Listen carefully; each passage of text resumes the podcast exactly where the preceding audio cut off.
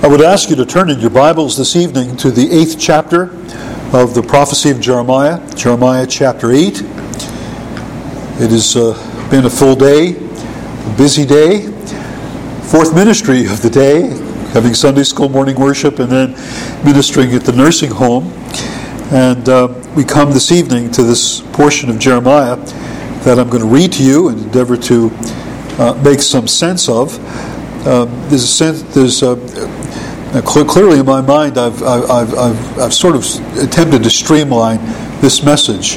There's no, that's no guarantee it's going to be any shorter, but just for the sake of my own well being and being able to communicate the truth with some measure of clarity, I felt I just had to sort of streamline it a bit. Um, and we sang that your word is like a garden and a treasury and an armory and, and all of that. And you know, those are all wonderful images that depict aspects of the Word of God. Uh, but it's also true that the Word of God is not easy. The Word of God is oftentimes difficult and complicated. Um, it's profitable, but that doesn't mean its meaning it, beco- it becomes clear instantly and immediately. And this passage I'm going to read to you this evening, there are lots of problems. Problems in just understanding the translation, how the words from the Hebrew should be rendered in the in, in the English. There's lots of uh, difficulties along those lines, uh, just in terms of how the grammar is laid out. Uh, so there are some measures of uncertainty. Uh, I think that, uh, at least in my Bible, there's a couple of places that where it says the meaning of the Hebrew word is uncertain, and then it says to compare the Septuagint. Well, we're not going to do that this evening, the Greek translation. Uh, but it says the meaning of the Hebrew is uncertain. So go to the Septuagint and maybe they'll shed some light on it, I guess is what they're saying. And so, at least in two places, the uh, translation points out that this is uncertain. And you go back to the original, you find there's even a lot of other things that are a bit of a muddle. And I'm going to try to uh, at least uh, give the benefit of the doubt to our English translation that it perhaps is at least 75 or 80 percent accurate, and uh, just endeavor to uh, deal with the complexities just from the vantage point that we have somewhat of a, a trustworthy English translation. But I'm also going to go back to the Hebrew for the purposes of certain uh, nuances that hopefully we'll glean uh, as we move along.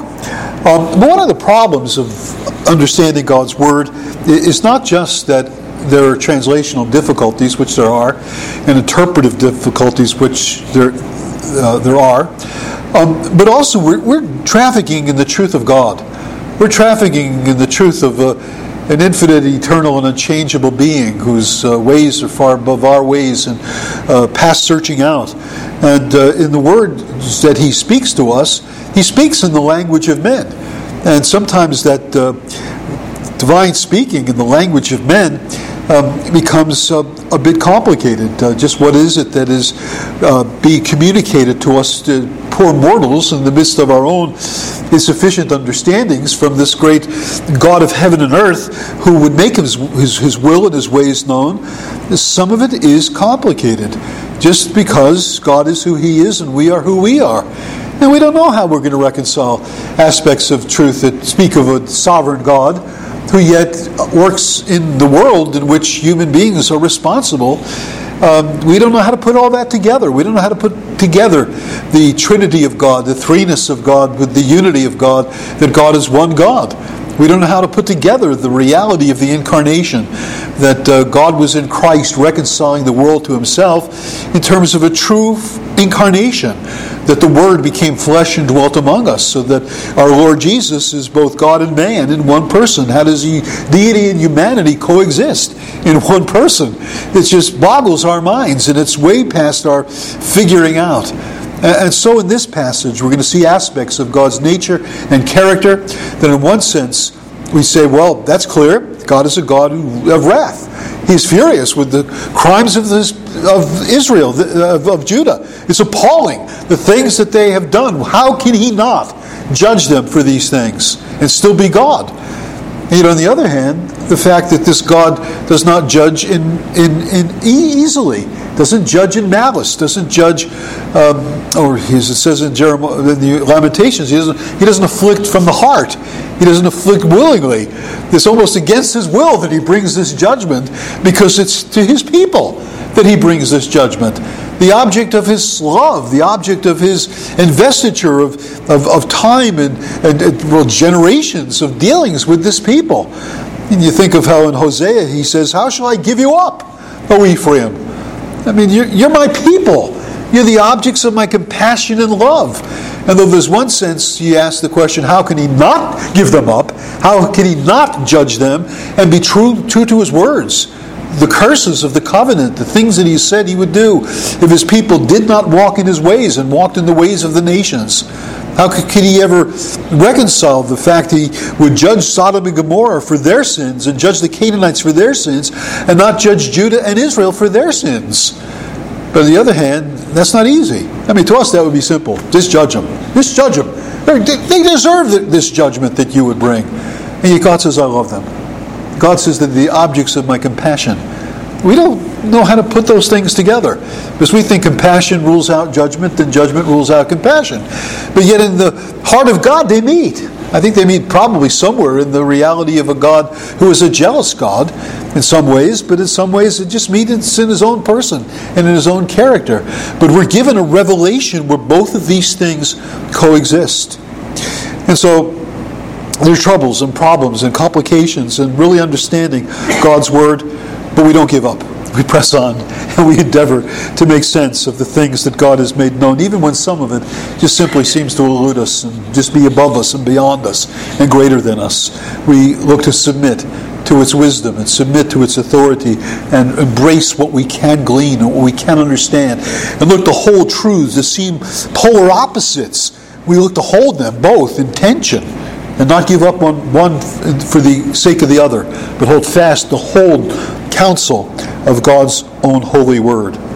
Well, I'm going to read in your hearing chapter 8, verse 13. I'm going to read down to verse uh, 21. I was going to go into chapter 9 and uh, verse 3, but this is one of the ways I've kind of streamlined it for this evening. And I want you to note that as we read this, you'll see that there are different speakers, there's different people represented as speaking, and, and that's how really I'm going to um, treat it this evening. My basic division is to look at what God says, He speaks, look at what the people say, they speak, and look at what Jeremiah says, He speaks. So we'll begin with what God says in the words of verse 13. He says, When I would gather them, declares Yahweh, there are no grapes on the vine, nor figs on the fig tree. Even the leaves are withered and when I gave them what, and what I gave them has passed away from them. Now the people speak. Why do we sit still? Gather together. Again, verse 13, God speaks about gathering, they speak about gathering. Why do we sit still? Gather together. Let us go into the fortress, to the fortified cities, and perish there. For Yahweh our God has doomed us to perish, and has given us poisoned water to drink because we have sinned against Yahweh. We looked for peace, but no good came. For a time of healing, but behold, terror.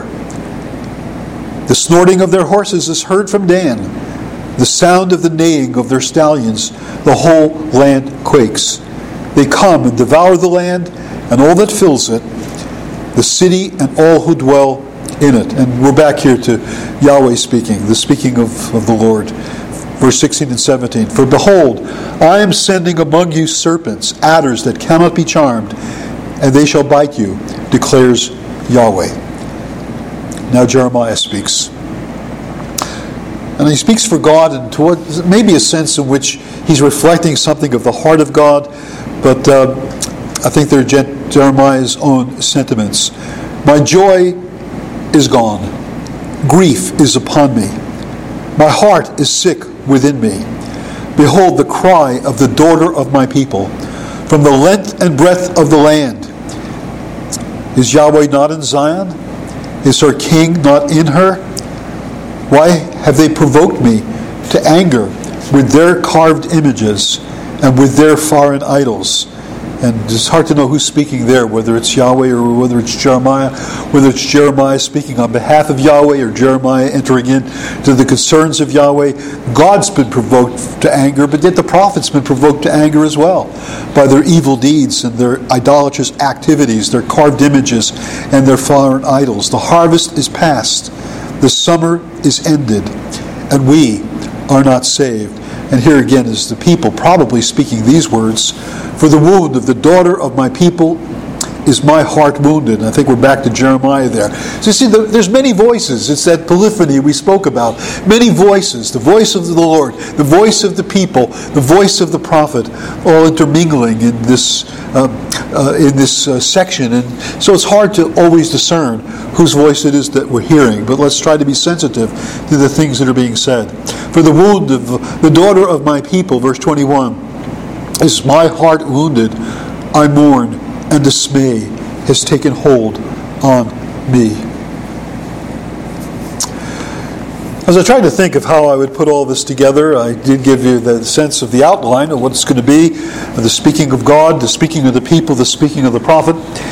Um, but also, in terms of understanding the differences in, let's say, the temperature of uh, moving from wrath and judgment and provocation uh, on the one hand, and compassion and concern and identification with the people. Uh, I read a, a, statement, I'm going to read it to you. It's by a, a, Jewish writer. His name is Robert Alter. And he says there's a certain oscillation you know what an oscillation is. You got those oscillating fans that go back and forth, back and forth. So there's a certain going back and forth in Jeremiah between angry denunciation of his fellow Judahites for their appalling acts and compassion and identification with them as they suffer the consequences of these acts. So we're going back and forth between angry denunciations and compassion and identification with the people for the very sins that brings the denunciations there is also the bringing of concern for them and the consequences that those acts will bring upon their heads. And it begins in verse 13, this section, and it begins with a rather interesting statement that in the Hebrew um, is one of those things I mentioned. Uh, uh, was it last week? I mentioned that sometimes in Hebrew you have the repetition of verbs. Well, here you have a repetition, not of exactly the same word, but it's a, a a different word with a similar sound. Uh, you read it in the in the Hebrew, it it sounds the same, and yet the words are not the same, and yet there is a placing of them together in such a way that it would say something like this. It would say, "Gathering them, I will end them. Gathering them, I will end them." That seems like a contradiction right there. How can God gather a people for whom He has purposed their end? I will end them, and yet I will gather them.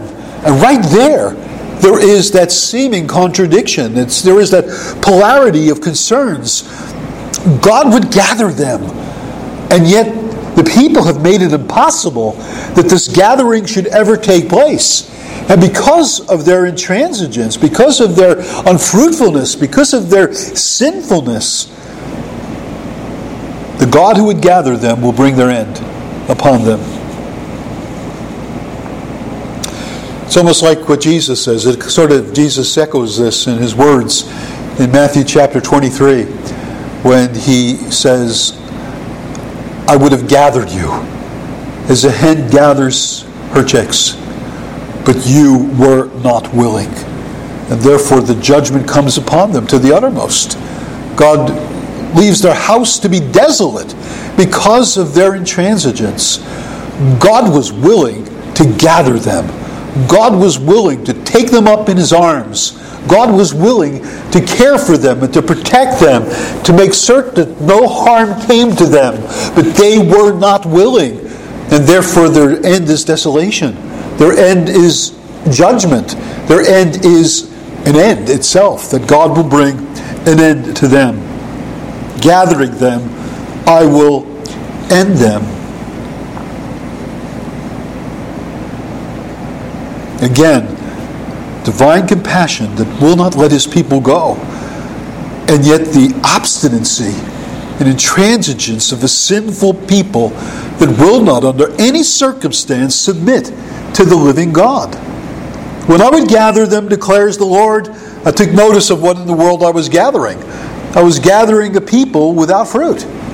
No grapes on the vine, no figs on the fig tree.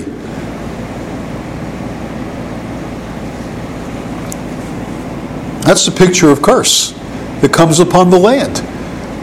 When the fig tree does not ripen with figs, and the vineyard does not glean forth with grapes, there's conditions of drought, perhaps, or conditions of pestilence that has come upon the land.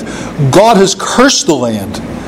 Jesus cursed the fig tree because he went up to it and saw that there were no figs. There was no fruit that was being born. And it was it was a picture of the unfruitfulness of the nation who came under the curse of God for that simple reason that there was no fruit. This was the vineyard of the Lord's planting. He planted the vineyard according to Isaiah chapter 5. And he dug around and he put in all things that were necessary to make certain that there would be good grapes. And he looked and he found no grapes or foul grapes or grapes that were unfit for anything. They were unfruitful. And even their leaves, he says, are withered. The exact opposite of Psalm 1, where the picture of the people of God in something of a, a restored garden, where their leaf will not wither, and the, they, will gather, they will bear fruit in their season, and whatever they do will prosper. There is a withering of the leaves. And then God says, What I gave them has passed away from them. And again, when you think of it, what God's speaking of here seems to be these agricultural terms grapes and figs and leaves. What did God give them? Well, He gave them a land, a land that would prosper, a land that was their inheritance, a land that was a garden to be restored, a land that was flowing with milk and honey. And what I gave them has passed away from them. They're going to forfeit the land. They're going to forfeit their rights to retain their homes, to retain their fields, to retain all the goodness of, God and His blessings to them that they've simply squandered His gifts. They've squandered God's blessings. That's how God speaks. He speaks with notes of one hand, tender compassion, and yet on the other hand, the reality of their rebellion and their intransigence, their unfruitfulness, the squandering of his blessings that will bring his judgment to fall upon them, compassion notwithstanding. And now the people, the people speak, beginning in verse 14. This people that squandered divine blessings, this people that proved unfruitful, this people that would not repent and they were intransigent. And it's hard to say exactly what this representation of their own statements means. Is it something that actually they're pondering in their own hearts? Or is it something that I, Jeremiah is saying, this is likely what they should be saying to themselves? This is exactly what they should be considering. Because again, this was a people that were deceived and they were deluded. They were looking for peace when there would be no peace. There were all these false prophets that were coming around and selling them a bill of goods that were directly contrary to the things that God said He will do.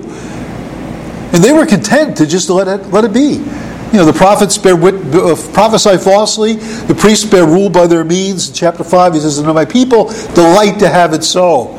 They're not looking to reject these false prophets, they're not looking to receive Jeremiah's words. And yet, if they did receive Jeremiah's words, they wouldn't be doing what they're presently doing. Why do we sit, sti- sit still? I mean, we're, we're facing the jeopardy of the Babylonian invasion. And we're doing nothing. We're just sitting still. And so, as God would gather them together, they're really to be counseling themselves to gather themselves together, to gather themselves together and flee to a place of safety.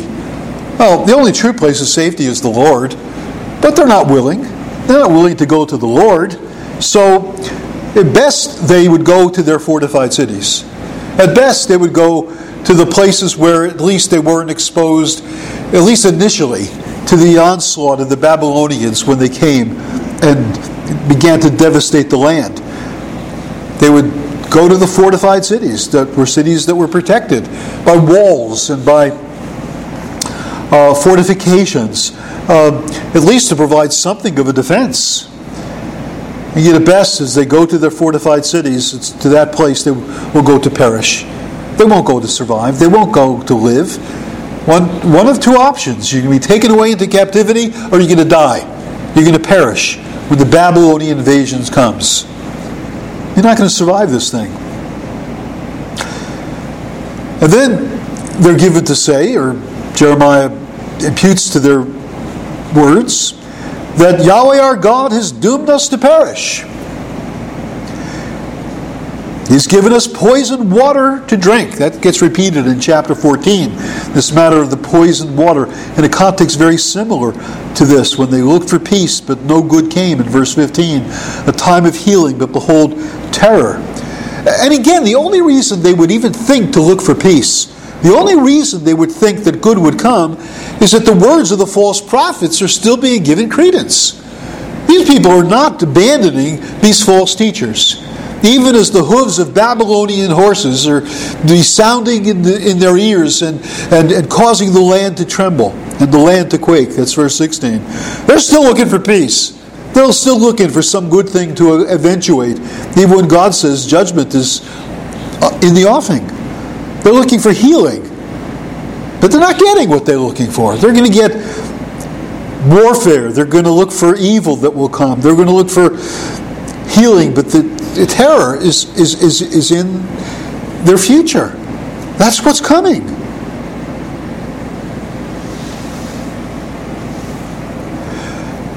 There's a sense in which I think Jeremiah imputing these words to them evidences something of his own compassion towards these people. You ought to be doing something other than what you're doing, guys. You ought to not be sitting still. You got to know the danger's coming. You got to be get the blinders off of your eyes. Get the deception away from your your thoughts. The Lord is bringing judgment. And it's not a fiction. It's not an unreality. It's not a dream.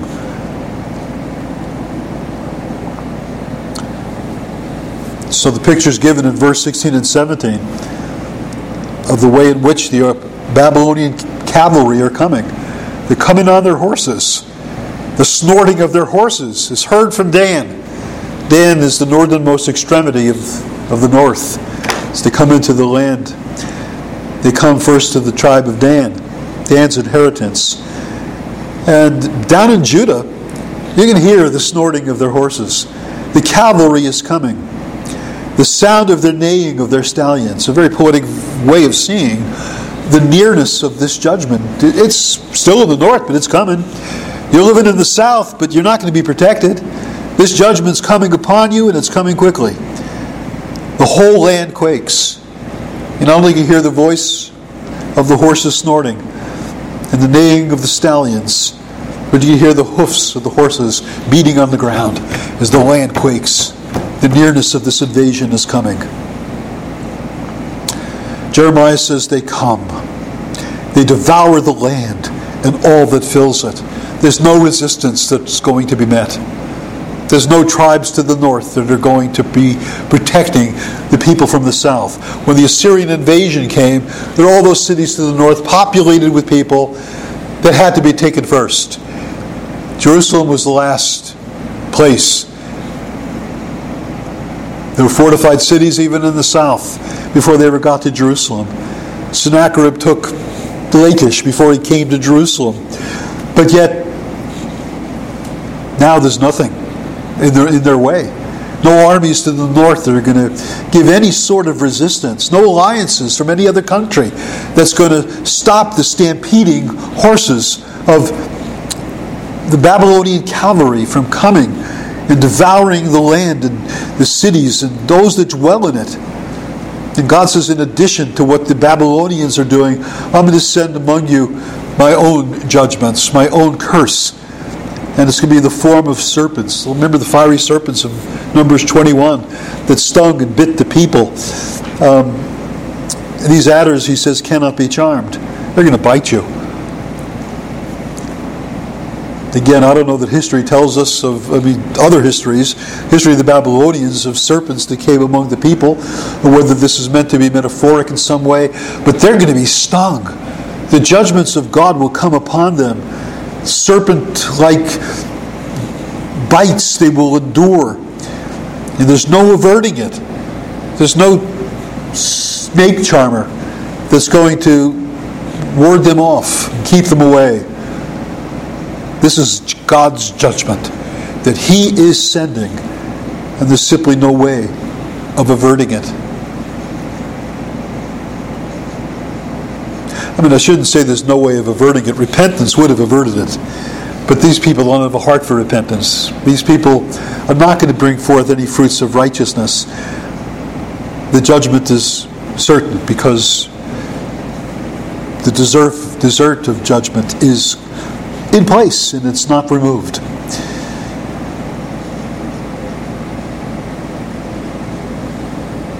So God has spoken. He's spoken of his compassion as well as his judgment.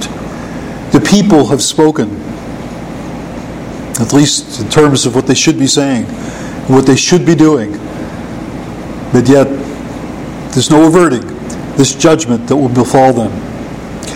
And now Jeremiah comes and he chimes in his own voice. And this is really the first of the many sections that follow in which there's genuine lament on the part of Jeremiah, a genuine complaint that comes forth from the soul of God's prophet that speaks of how all of this is impacting him as a man, as a servant of God. And you might think, well, he's God's servant, he's bringing God's word, so man up. People deserve what's coming, and so God's going to bring it, and just wait till it passes. But Jeremiah is not so calloused. He's not indifferent. He is a Judahite himself. He's part of this nation. And he identifies with them. He has compassion towards them. And his own expression of complaint is voiced in this way. He says, My joy is gone. Grief is upon me. Now, there's a sense in which that's not absolute. I don't believe it ever could be said that Jeremiah's joy was gone so that there was no source of joy. There was no place of calm repose. There was no place of delight. There was delight in God. But I think he's thinking about these circumstances that are coming. A joy that he can have in his nation, a joy that he can have in the inheritance, the joy he can have in the good and prosperity of God's blessing upon this nation. That's not in place any longer. Now he speaks of the fact that he found God's word and he consumed it, he ate it, and God's word became to him the joy and rejoicing of his heart in chapter 20. There's a joy that's impervious to the conditions of life that we are we are exposed to. There's a joy in the midst of grief. There's a joy in the midst of sorrow. There's a joy that comes to the people of God at the worst of all times and in the worst of all situations. Jesus mentioned it in the passage we saw this morning. Rejoice and be exceedingly glad in the face of persecution. Rejoice and be exceedingly glad, for there are considerations to the believer that inspires that joy. Great is your reward in heaven. So persecuted they the, the prophets that were before you. So there's always reasons for joy to be present in the hearts of God's people. But there should be a joy in the good of Zion. There should be a joy in the prosperity of God's city. There should be a joy in the reality of the presence of God in Jerusalem, His worship, His people, honoring Him, serving Him, pleasing Him. There should be that joy that David spoke of in the psalm when he pondered the, and recalled how he led the throng in worship, led them to the house of God with joy, the note of joy and rejoicing being prominent in the way the people of God met in the city of God, at the temple of God, for the worship of God. But God was bringing the Babylonian armies to simply destroy all that. The temple would be gone, the city would be in flames, the people would be taken into captivity, and multitudes would be massacred. And in the face of that, Jeremiah says, that no joy to be found there. Yes, joy in God. Yes, joy in His Word. Yes, joy in the hope of glory. Joy in so many considerations of God's Word and promises to His people. But yet, in the present situation and condition, you just look at it and you, your heart is filled with the tragedy of it all. And you're not exempted from feeling that. You're not to say, well, because I'm a child of God and I see this judgment has come from God, that I have nothing in the way of a broken heart. There is a breaking of the heart of the prophet. My heart is sick within me. Behold, the cry of the daughter of my people. They are my people. They're described as the daughter of my people. How would you view a daughter? That's a dear child, isn't it? That's the child of your heart that you're looking to protect. A father looks to protect his daughter. The people were dear in the eyes of God, and they were dear in the eyes of God's prophet. And this should never have taken place if only the people had remained obedient and faithful. And yet, from the length and breadth of the land, there's an outcry. The daughter of my people crying out that the judgment has come upon them. The moans and the groans and the tears and the wailing, the mourning of the, de- of the dead and the dying, of being taken away from homes and, and lands and taken away into captivity. From the length and breadth of the land, the cry goes forth. And how could Jeremiah look upon that with anything other than grief and heart sickness? Is the Lord not in Zion? It's hard to know who's raising that question. Maybe Jeremiah, maybe the people. Is their king not in her? Well, he should be. And he would be if the people were not idolaters.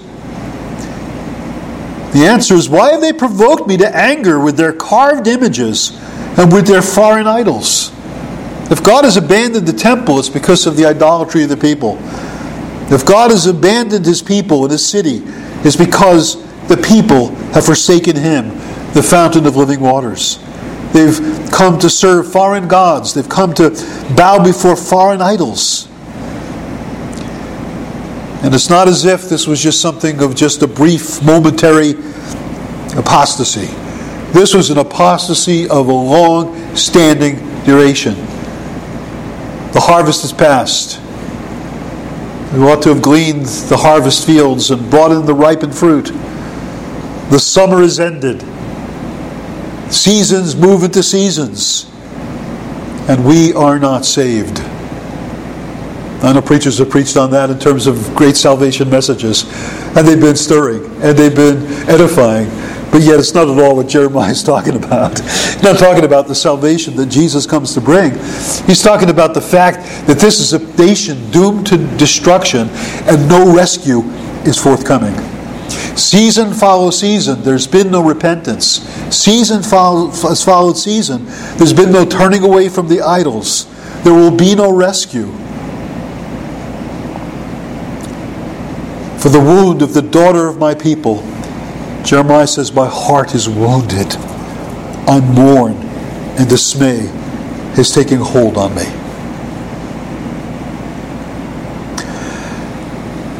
Well, that's what the passage seems to be saying. And in the sense, you could say it's all in a muddle.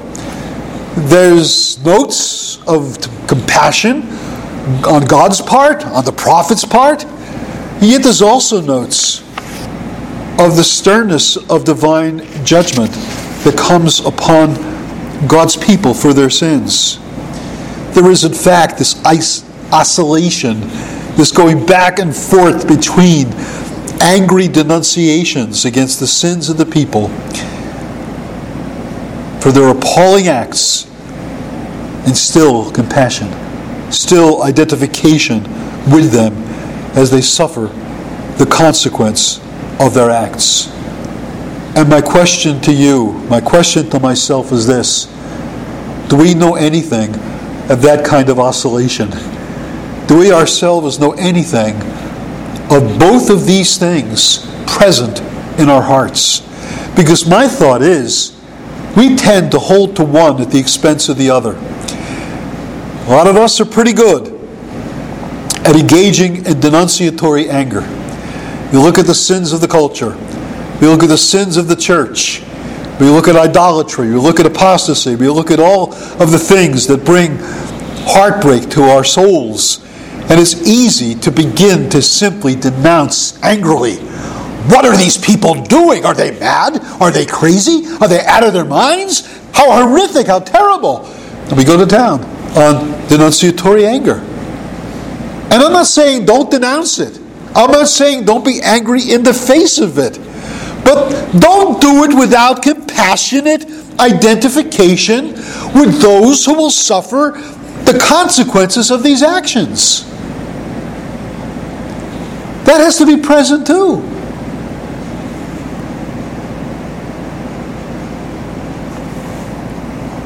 You can't have one at the expense of the other. The other hand, there are people that excel in compassionate identification with the people in their sins and will never speak a word of denunciatory anger. They will never lift up their voice and say, Well, wait a minute, wait a minute. These are the very sins for which these troubles have come upon us. And our best path is the path of repentance from our idolatry. They won't talk in terms of idolatry. They will just talk about in terms of compassion. They're there, how terrible it is. We all suffer in these ways, and we all suffer together without calling people to repentance in the face of these sins. I'm saying both of them need to be present. We're not reflecting the heart of God. We're not reflecting the best impulses within His prophets. If we just use, if we, if we just feel one thing at the expense of the other or without the other, both need to be present. And it's not hard. It's not easy. It's not easy. It's not easy to identify with the people really and truly, compassionately, and not raise up the voice of angry denunciation. These things ought not to be. But then it's not easy once we say these things ought not to be. It's not easy not to forsake compassion and identification. There's an old story that told you this before, but I'll, I'll tell you again of uh, Horatius Bonar, the writer of the hymns, a Scottish preacher in the 19th century. He encountered Robert Murray M'Cheyne, and uh, I don't know if it was a ministerial meeting or some other place, but um, M'Cheyne asked him, What did you preach on last Lord's Day? And he said he preached from the Psalms. He preached from the verse, I think it's Psalm 9 or 10, where it says, The wicked shall be turned into hell, and all the nations that forget God. And M'Cheyne, hearing that text, asked Bonar, Were you able to preach it without bitterness? Were you able to preach it without bitterness? Because he knew the tendency of the human heart. He knew the tendency when we declare the judgments of God, the reality of the wrath of God, the anger of God, the just judgment of God, not to become angry in a carnal, sinful way, holding bitterness in our hearts, saying to people, You will be cast into hell, all the nations that forget God, and you deserve it, every bit of it, for all eternity. That's a bitter preaching of the doctrine of hell. Paul writes in one of his letters of those of whom he tells, he tells them, as he told them with weeping, with weeping, he says they're enemies of the cross of Christ. Their God is their belly, their end is destruction. Now, he doesn't withhold the denunciations. He says their God is their belly. He says their end is destruction. And he says, I've told you about them, and I'll tell you about them now with tears in my eyes. With tears in my eyes. Holding in his heart the deepest measure of compassion to even those who are so deluded, so blinded by their sins, so indifferent to their own peril, their own destruction. Paul says, I can't look upon that and not cry. I can't look upon that without my spirit being stirred within me. Tears of water flow down my eyes, the psalmist says, because they do not keep your com- commandments. The tears of, of, of water flow down my eyes. I weep. They don't weep for themselves, but I weep for them. They don't have compassion for their own souls, but I have compassion for them. And I'm saying we're reflecting the heart of God in that respect.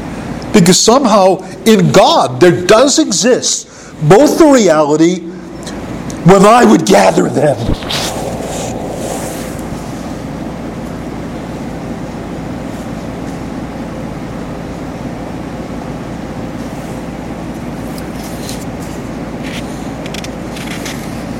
I don't ignore their sins.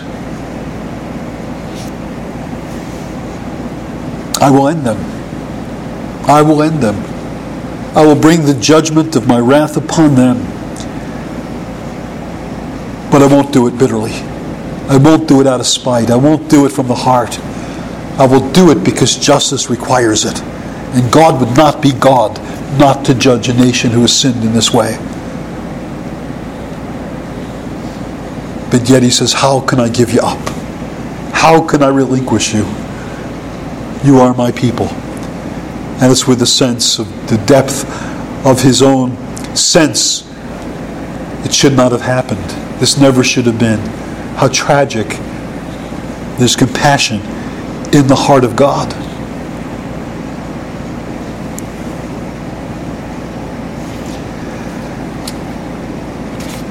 Had a brilliant thought in my head, but I, it, it's, it's, it was there for a minute and now it's gone. That just means the day's been long. But I hope at least this. Uh, again, you're not going to resolve all the difficult. The, the, you're not going to resolve all the difficulties of, of a difficult passage. But if we can breathe something of the reality that in God there is reconciled both the deepest compassion and love to sinners, even when judgment is their, is their final end.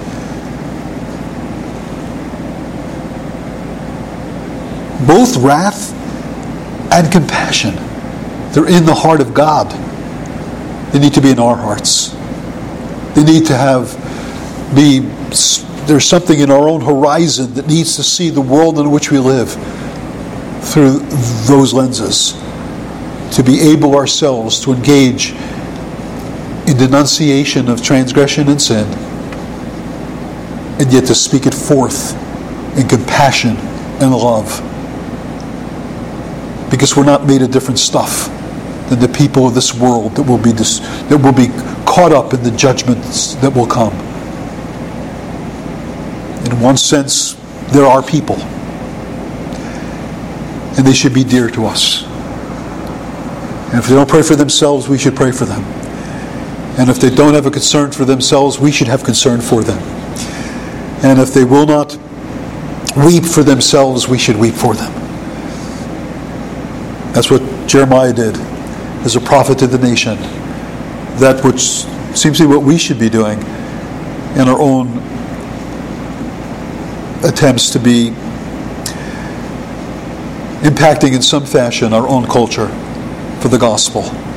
Both the goodness and the severity of God needs to be in us, demonstrated by us, communicated to others in something of at least equal levels and not just one predominating to the exclusion of the other. So you get my point. I hope you do.